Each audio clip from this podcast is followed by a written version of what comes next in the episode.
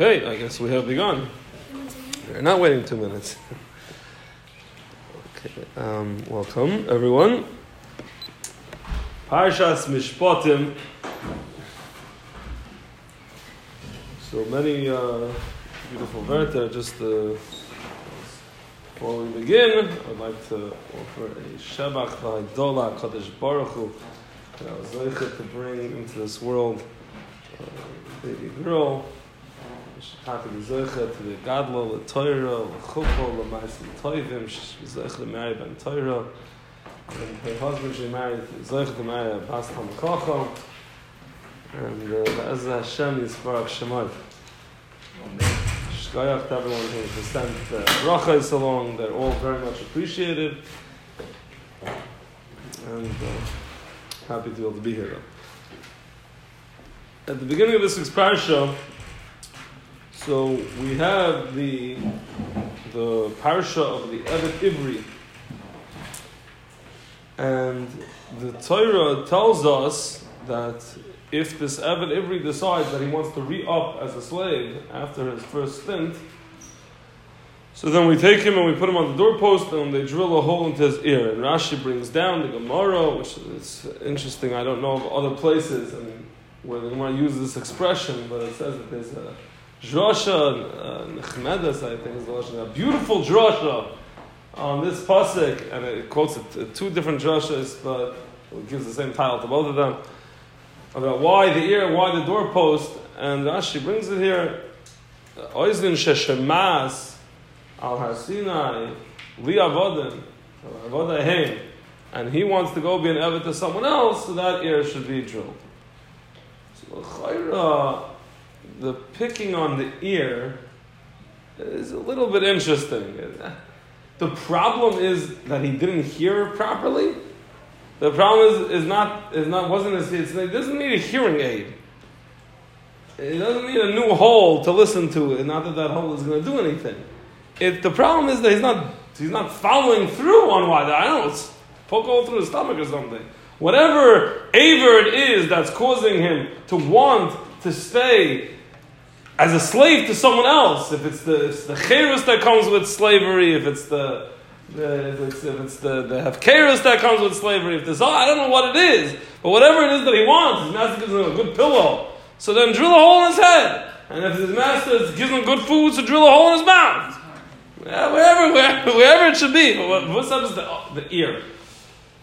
So, ulai, we can say, just to follow up on what we said last week, we said last week that we said, Vayishma Yisra, and Yisra heard, even though Yisra is the name, after his Megai Rashi brings of an earth, but we use that name to tell us, as I believe said, that his original listening was for the purpose of knowing should I be Megai or not. His listening was a listening of Yisra, and that's why it was able to have the result that it had. If we see that a person hears on Har Sinai, Avodahim, that you're my servants, and yet he's able to enslave himself to someone else, it's not just a problem with his stomach and his head and his heart and whatever else it is. It means the original listening was felt, not in its ability to hear, but in the attitude with which he did the listening. It clearly was not a listening of how am I going to live my life? Let me hear how I'm going to live my life. It was, oh, this is interesting. God is talking. But it wasn't listening that it should go in. And therefore, we go back to that original listening and say, don't think this is the type of problem that just develops later. There has to be that when a person comes and hears, I, I Shemati that Rabbi Grozovsky, when he used to give shiurim, or speeches, policy speeches especially, he would speak in a monotone. He would speak non-dramatically. And he said, I want you to listen to the message not to the way I'm saying it. There are many public speakers, Magidim, who are they're talking Gavaldic speakers with an unbelievable message. But when people come out from their speeches, and he asked them, what did he say? They, they said it was Geshmak, it was Gavaldic, but they cannot pin down what they said because they are so, Ula, story there, remember? Because they're so, they get so caught up in the way it's being said that they might lose the message. A person could come to a shir and, and, and be listening for for, because they know it's good to go to shiurim. They can be listening because the speaker speaks well. They can be listening for entertainment. They can be listening because he says a good zog and, he, and he's sharp and, and there's a line they can say over afterwards. Or you could listen saying, maybe there is something here that is going to make me change the way I do something. And that's the way a person has to listen to every shir. Nishnar uh, Musa shir.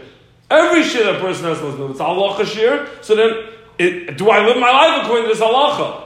If it's a Gemara share, but is there an attitude within this share? Is there is there is there a dvar? Is there a, a, a, a, understanding of a concept in Torah that I have to make a part of the way I see the world?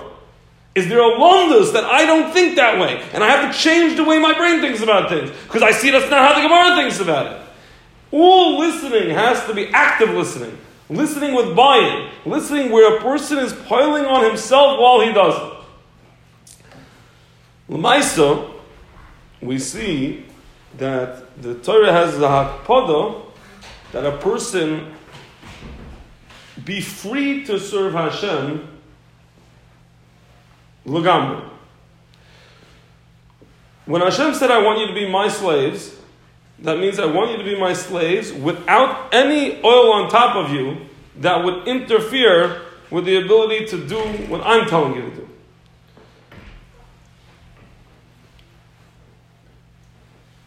Pam says that that doesn't only mean that a person can't take a master over himself.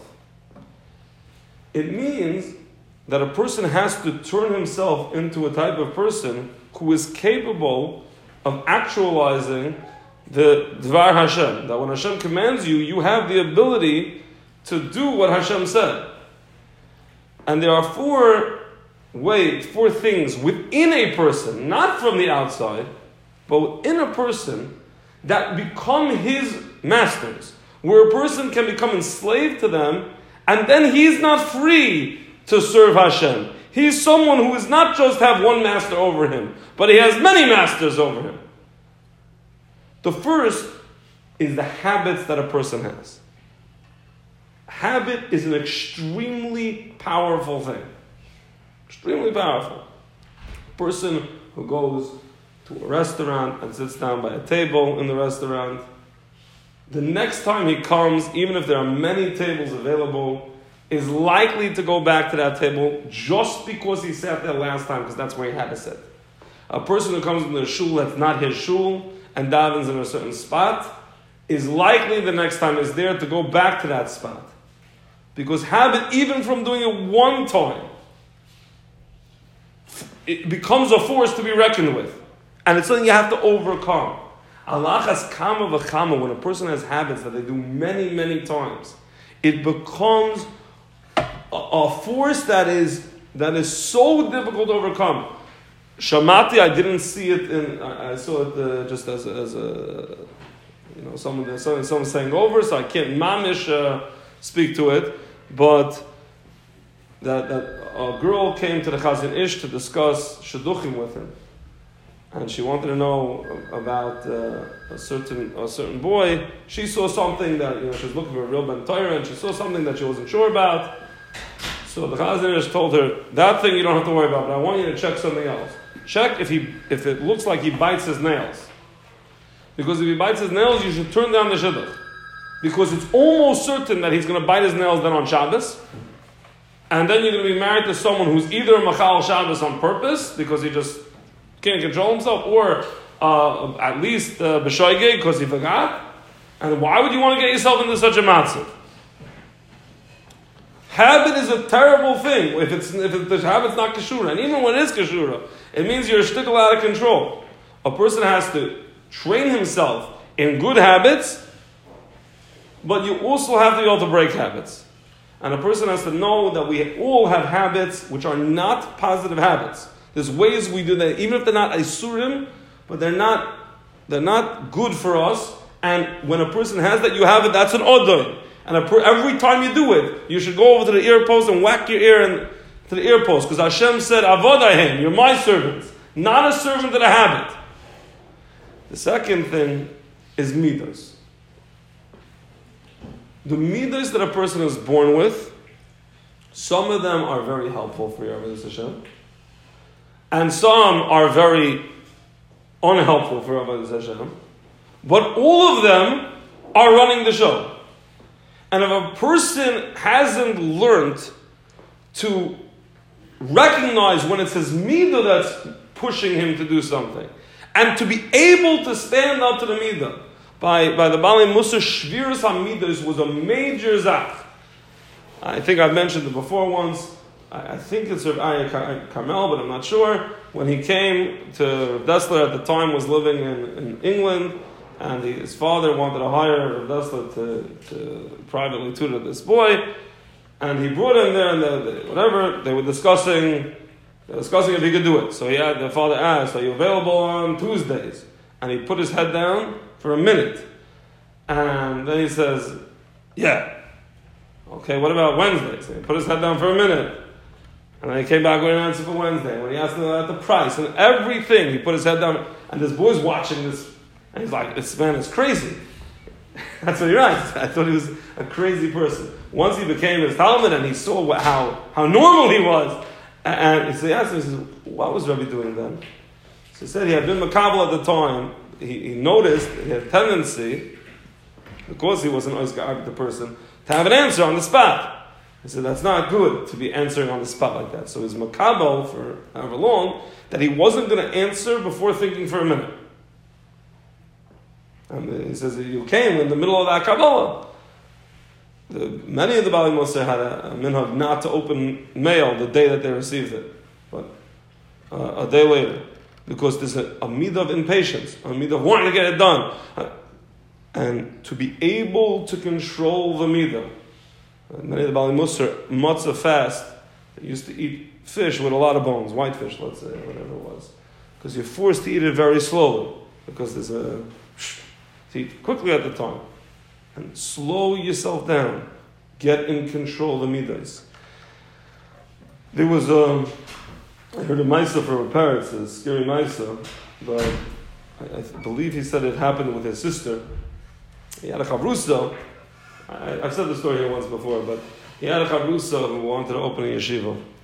And he needed a partner to open the yeshiva. And he thought that a certain person, apparently a choshev person, a shiva type, would be good for the job.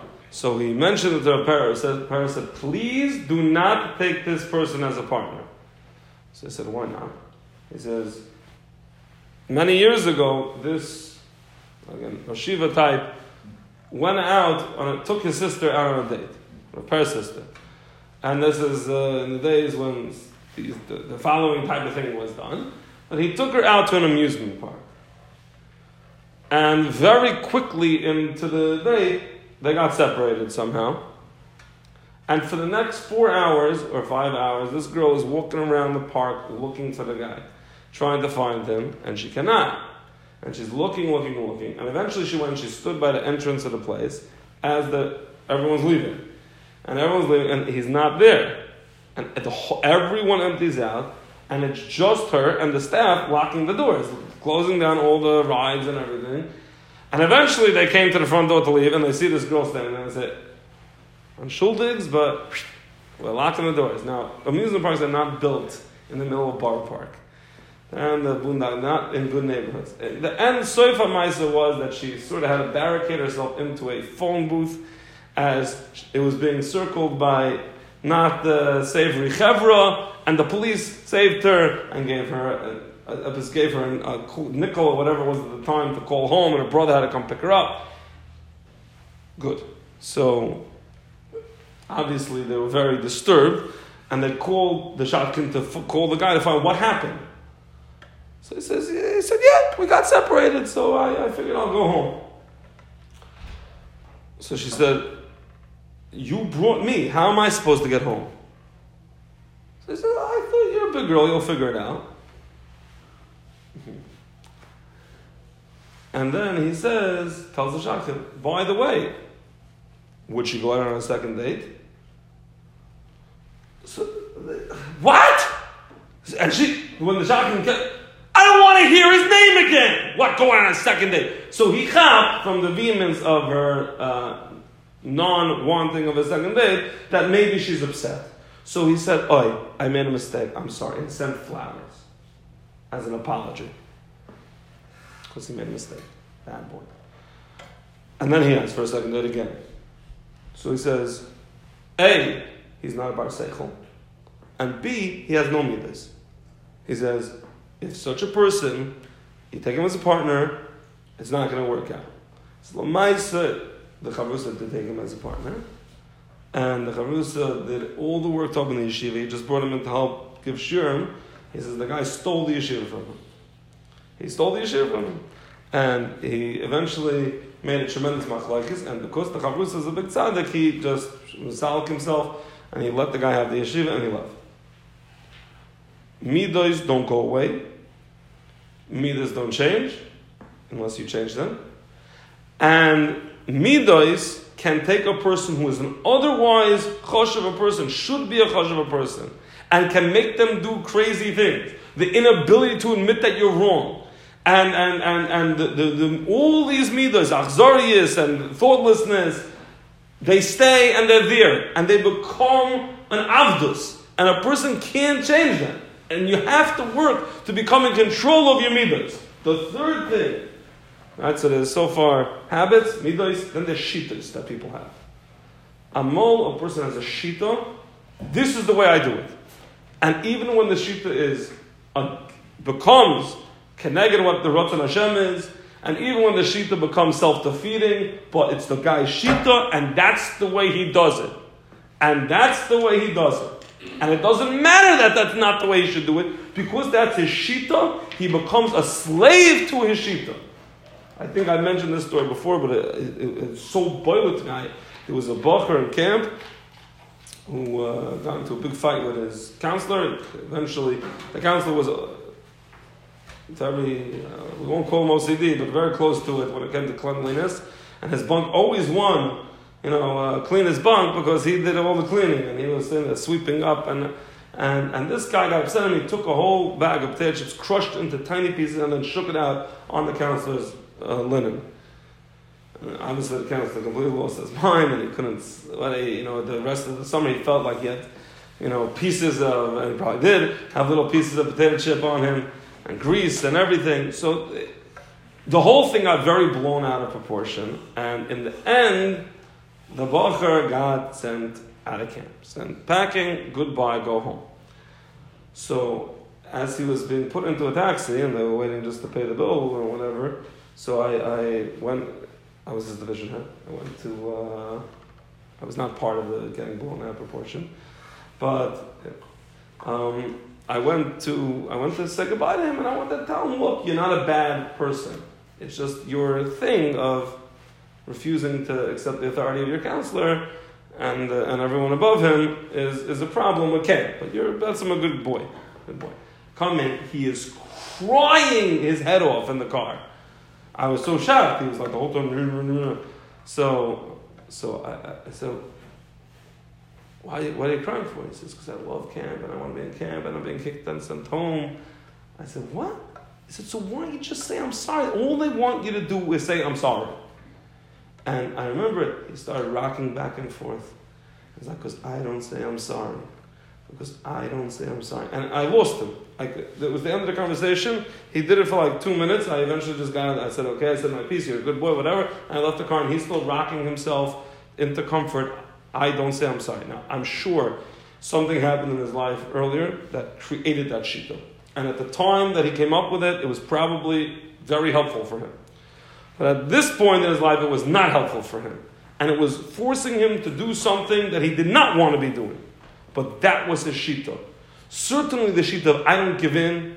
The shita of when I wasn't in the wrong, I will not apologize for things that where I was not the problem. Where someone said I should apologize, that's a shita. Just say I'm sorry. I don't care whether you were wrong or whether when you were right. Did you want this to happen? So you're sorry that it happened. That's it. No, I don't say I'm sorry when I'm not wrong. And people have a shita, and you become a slave to your shita. But Hashem said, You're my slaves. You're not the slaves of your shitas. And if you cannot have shitas that rule your life more than Hashem. And a person can have a shita, and a shita should be a strong zak it's a good shita. But it can't be stronger than HaKadosh Baruch. And if the shita ends up running against the Ratzon Hashem, then the shita goes out the window. And that's how it has to be. The fourth is taiva.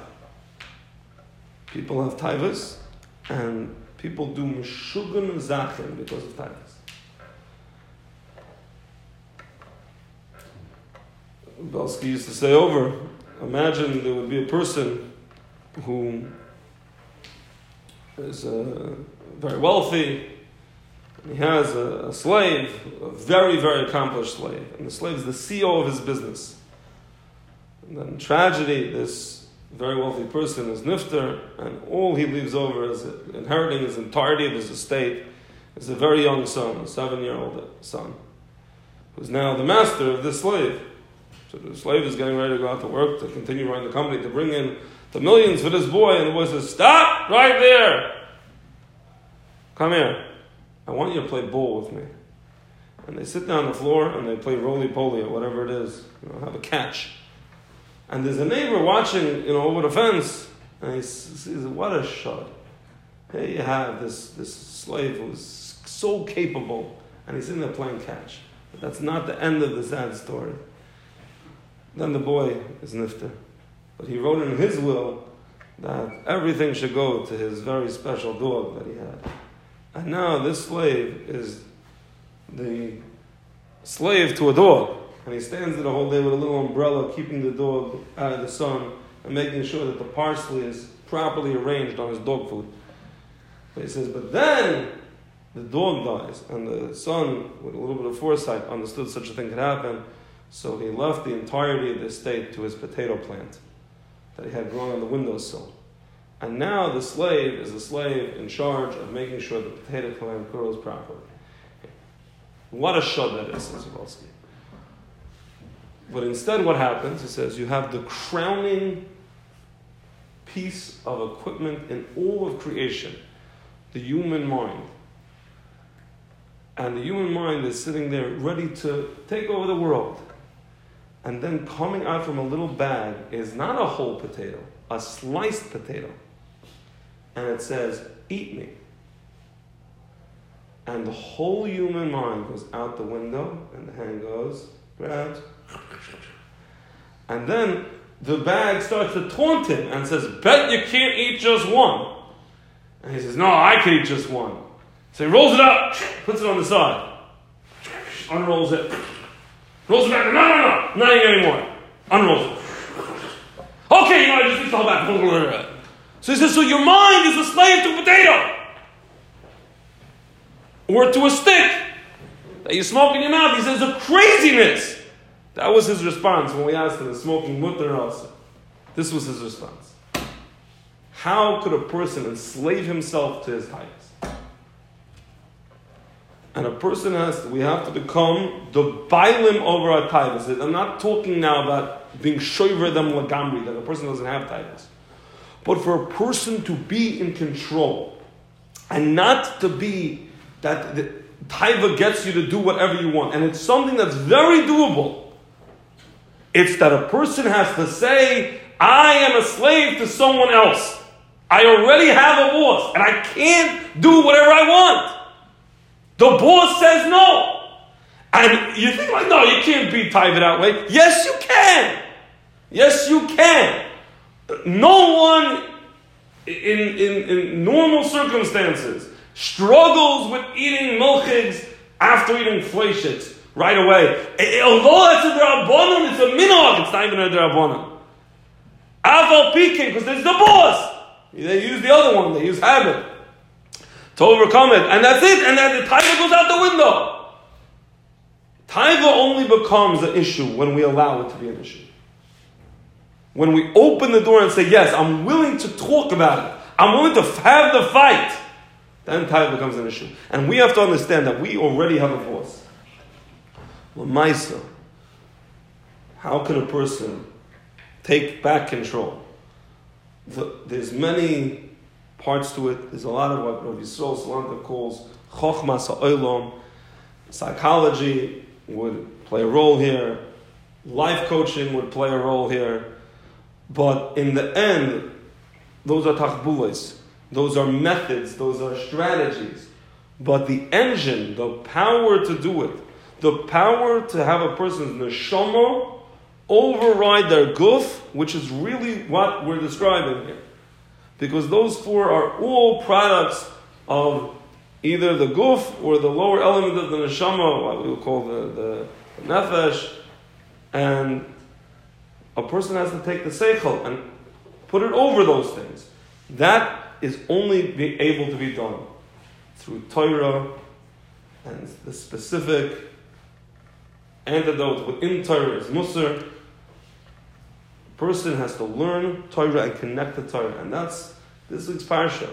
This week's parsha, Mishpatim, is right at the beginning, because a person has to know that it's through that asik in the details of Torah that changes the person and allows them to become someone who, in the long term, can overcome their Yetzaharas and become the Bailam over themselves.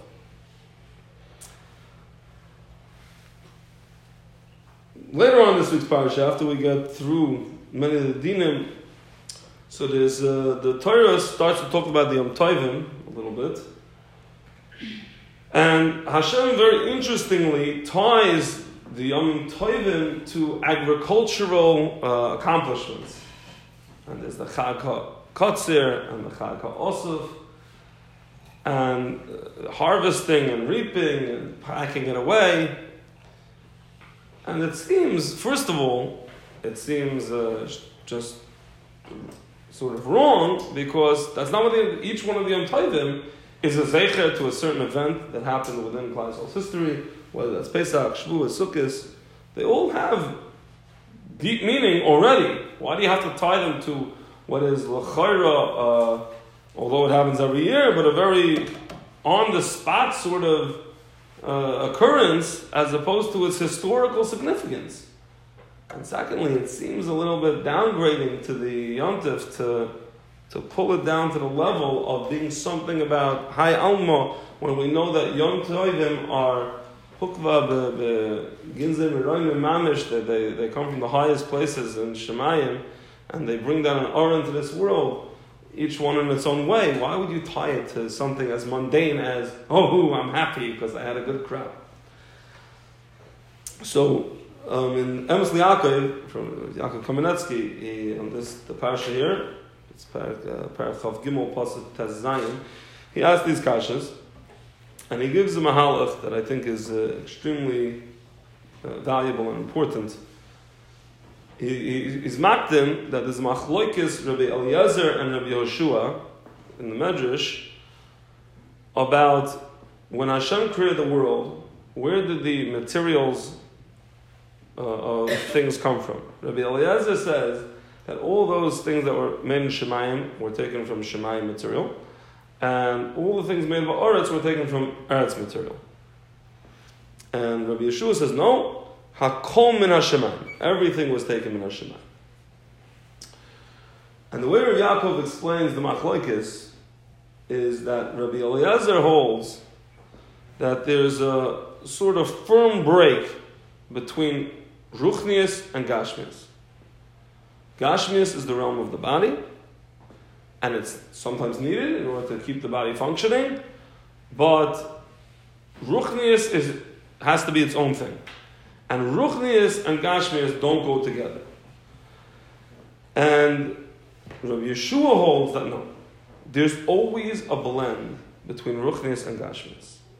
And that Yiddishkeit is not about separating from Gashmius. Yiddishkeit is about being Mekadesh Gashmius. And Yiddishkeit means bringing Hashem into the entirety of the world, into our mitzvahs, and into our daily life. And he says that this machloikis we find expressed very sharply in the machloikis, Rabbi Eliezer and Rabbi Yeshua, about how a person is supposed to celebrate Yom Tovim. Rabbi Eliezer says, Oi kuloi la Hashem. Either you're supposed to sit and fast on Yom Tovim and go to shul and learn and daven the whole day. Oi kuloi lachem.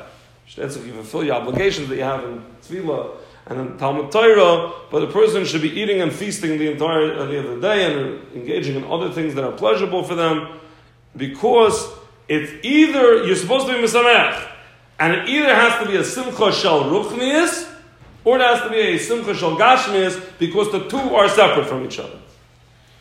He also says that it's possibly also the their shita in the machlokes that they had about Torah la b'shemayim.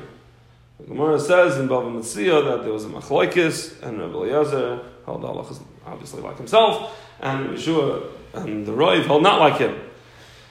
And Rabbi Eliezer says, if it's like me, let the stream go backwards, let the tree be oiker, let the walls of the Beis fall in, and Rabbi Yehoshua stopped each one. And then Rabbi Eliezer said, if the Allah is like me, let a baskol come out from Shemaim and say the Allah is like me. Which I did.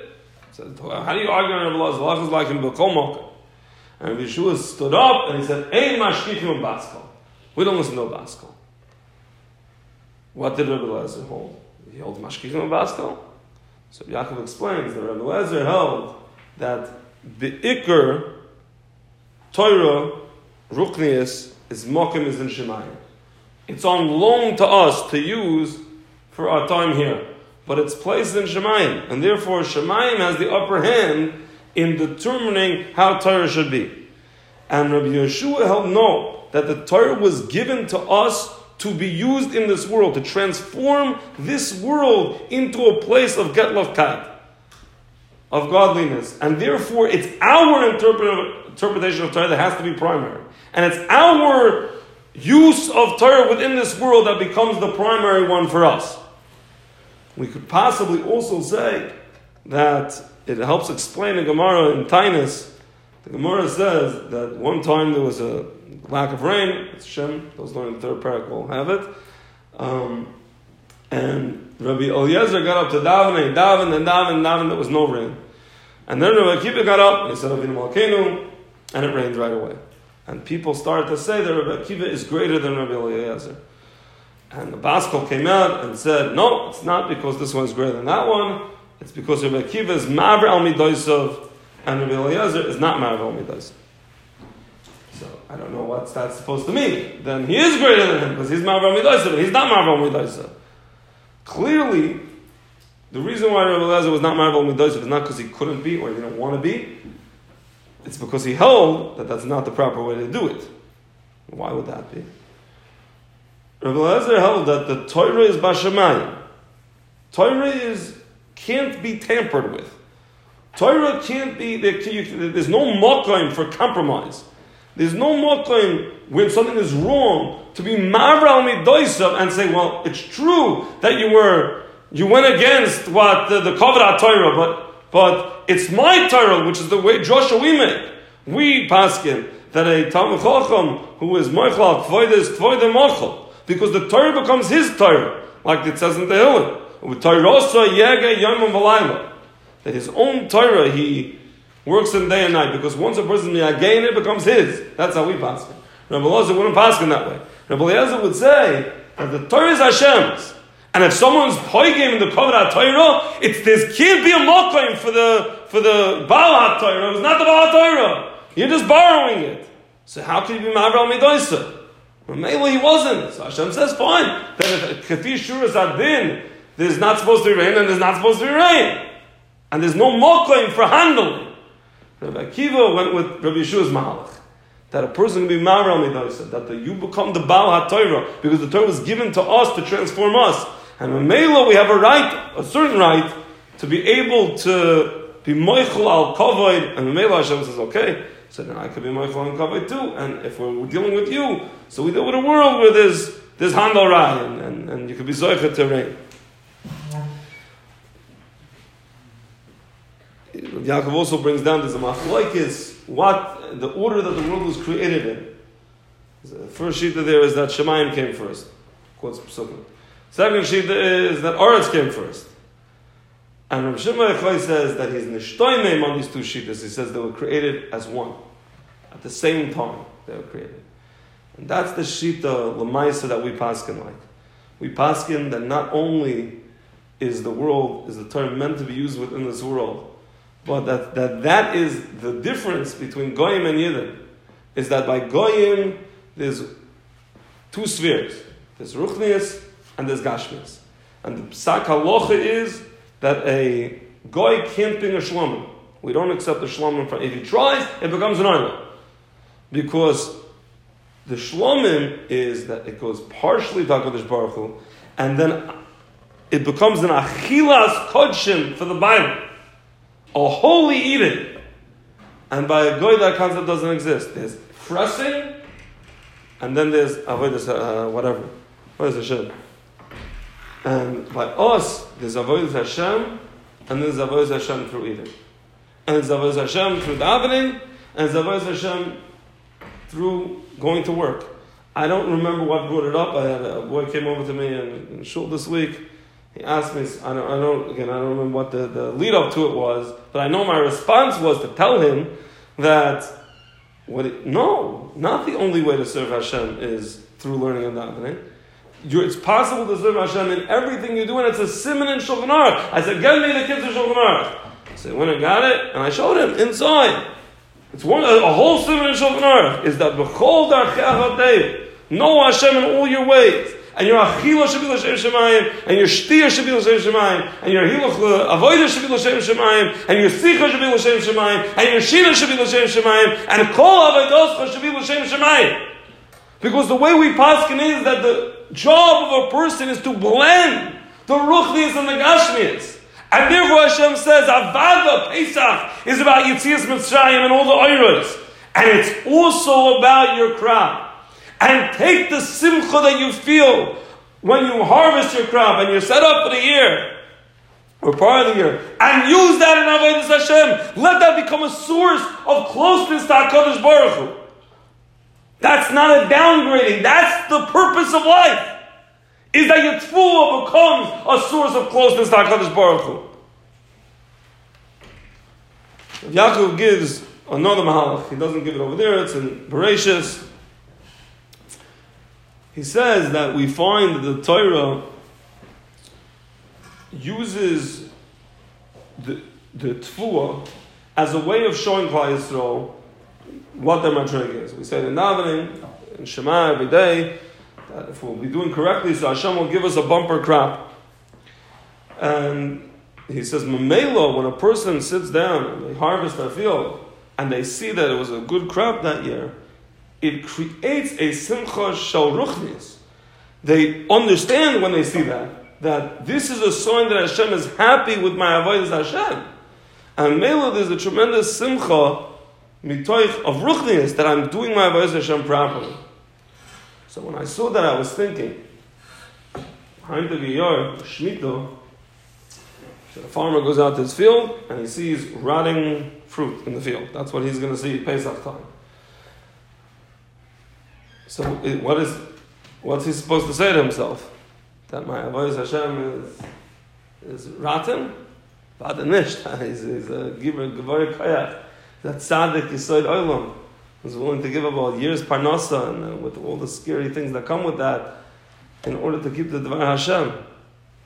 So I said, Ulai, we can say, the, the we've been saying for many weeks already, that the symbolism of Shemitah is that a person looks at an empty field, a field with nothing growing, and he says, that's the Ratzon Hashem. And my simcha comes that I'm doing the Ratzon Hashem. And Amol, the Ratzon Hashem, is no tefillah.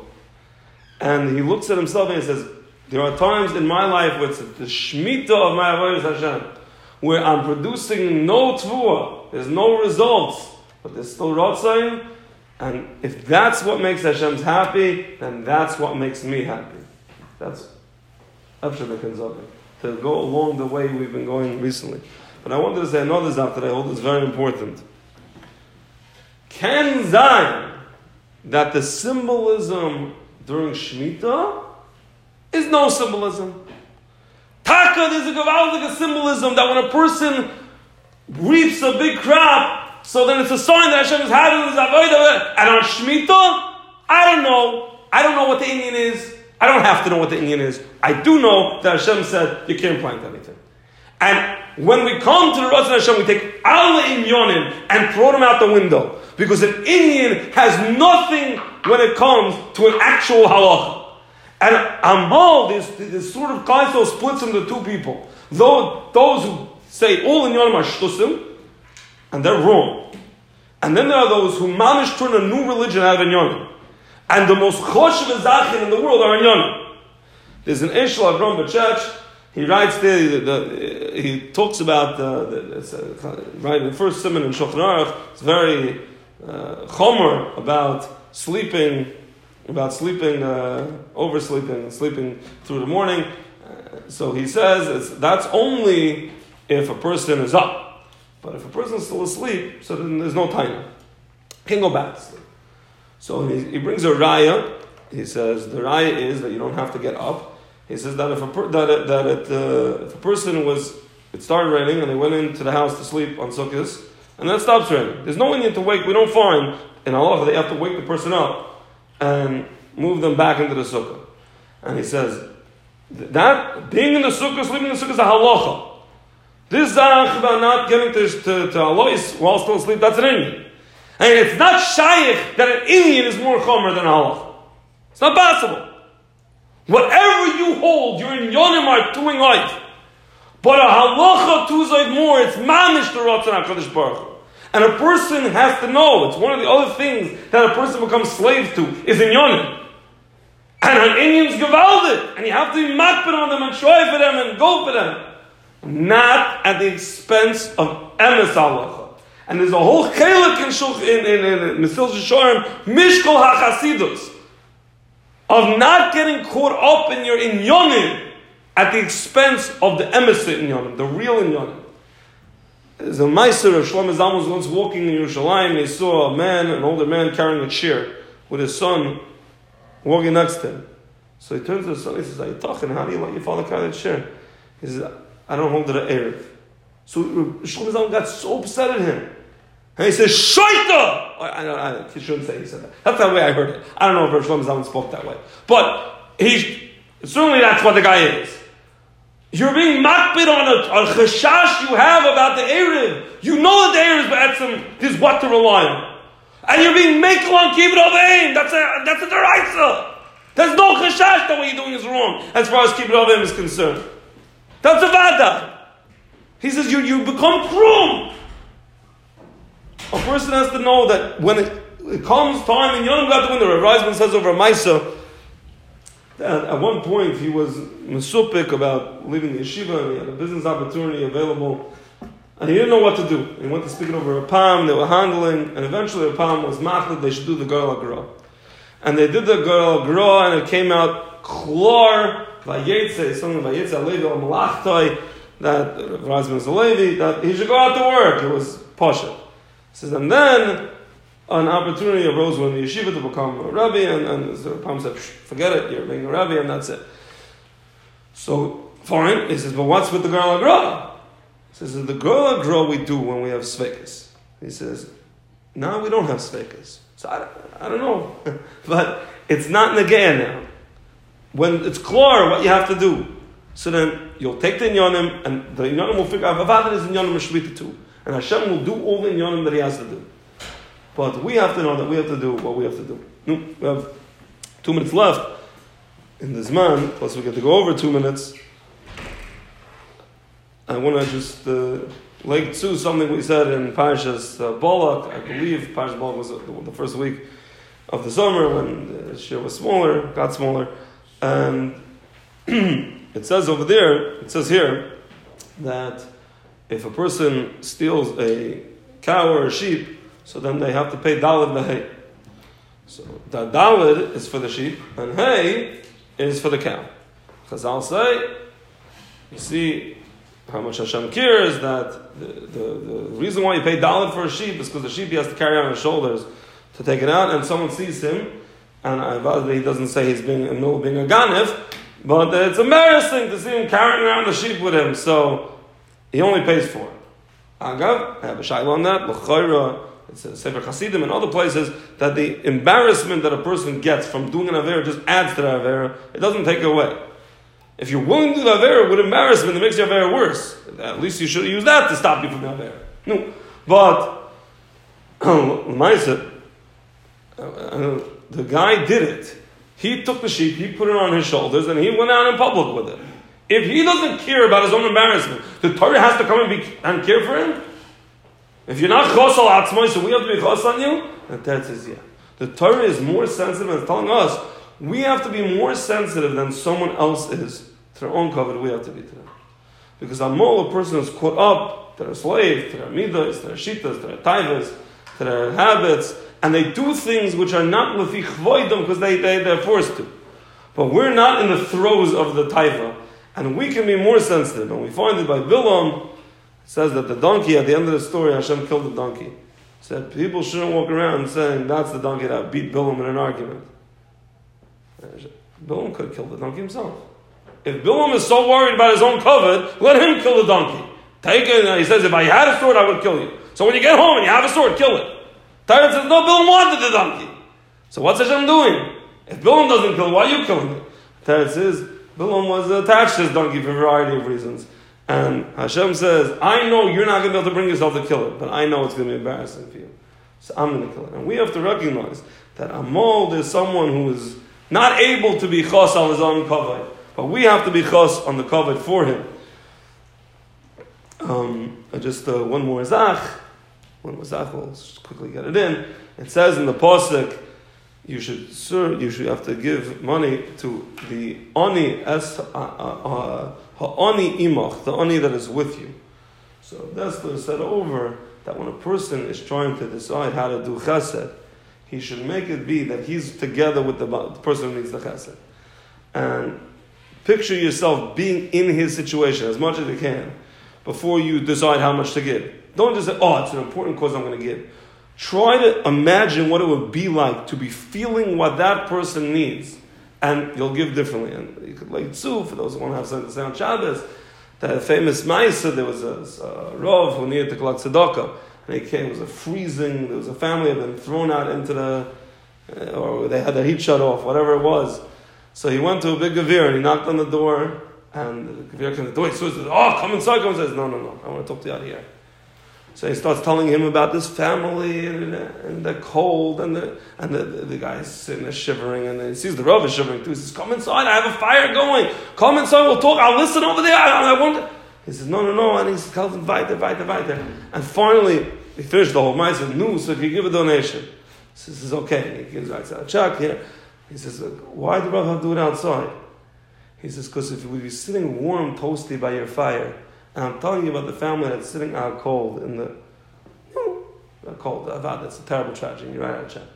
He says, when you're sitting out in the cold, shivering, and I'm telling you about the family that's out here in the cold, shivering, so you get a sense of what it's like and you give differently.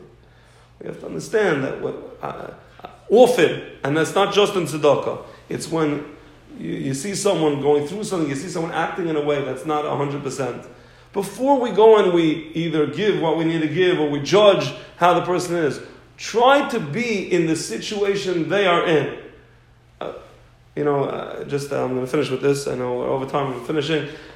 I don't have anyone to go home to, but yesterday when, when we were going through the labor, so Baruch Hashem, you know, it wasn't it wasn't terrible, but I'm all I mean, you hear kaylas, people are screaming and and shouting, and every all the nurses and everyone, no one says, "Be quiet! What are you shouting for? It's not so bad. You have a baby being born. Come on, I saw you complain about." Everyone's like, "No, you got this. You do." Everyone's whole everything is is that you're wonderful and it's you're the best and you can do this and you of course and you're to make it and just to comfort and to understand why because everyone knows it's not the person not a whack job like they sound like sometimes it's that they're in terrible pain and they're calling out because they're screaming out and all the strange things they do is not because that's the way they are it's because they're in terrible pain and that it's the pain that's shouting whenever we see a yid doing things that look insane and doing things that look religiously insane or, or otherwise, we have to understand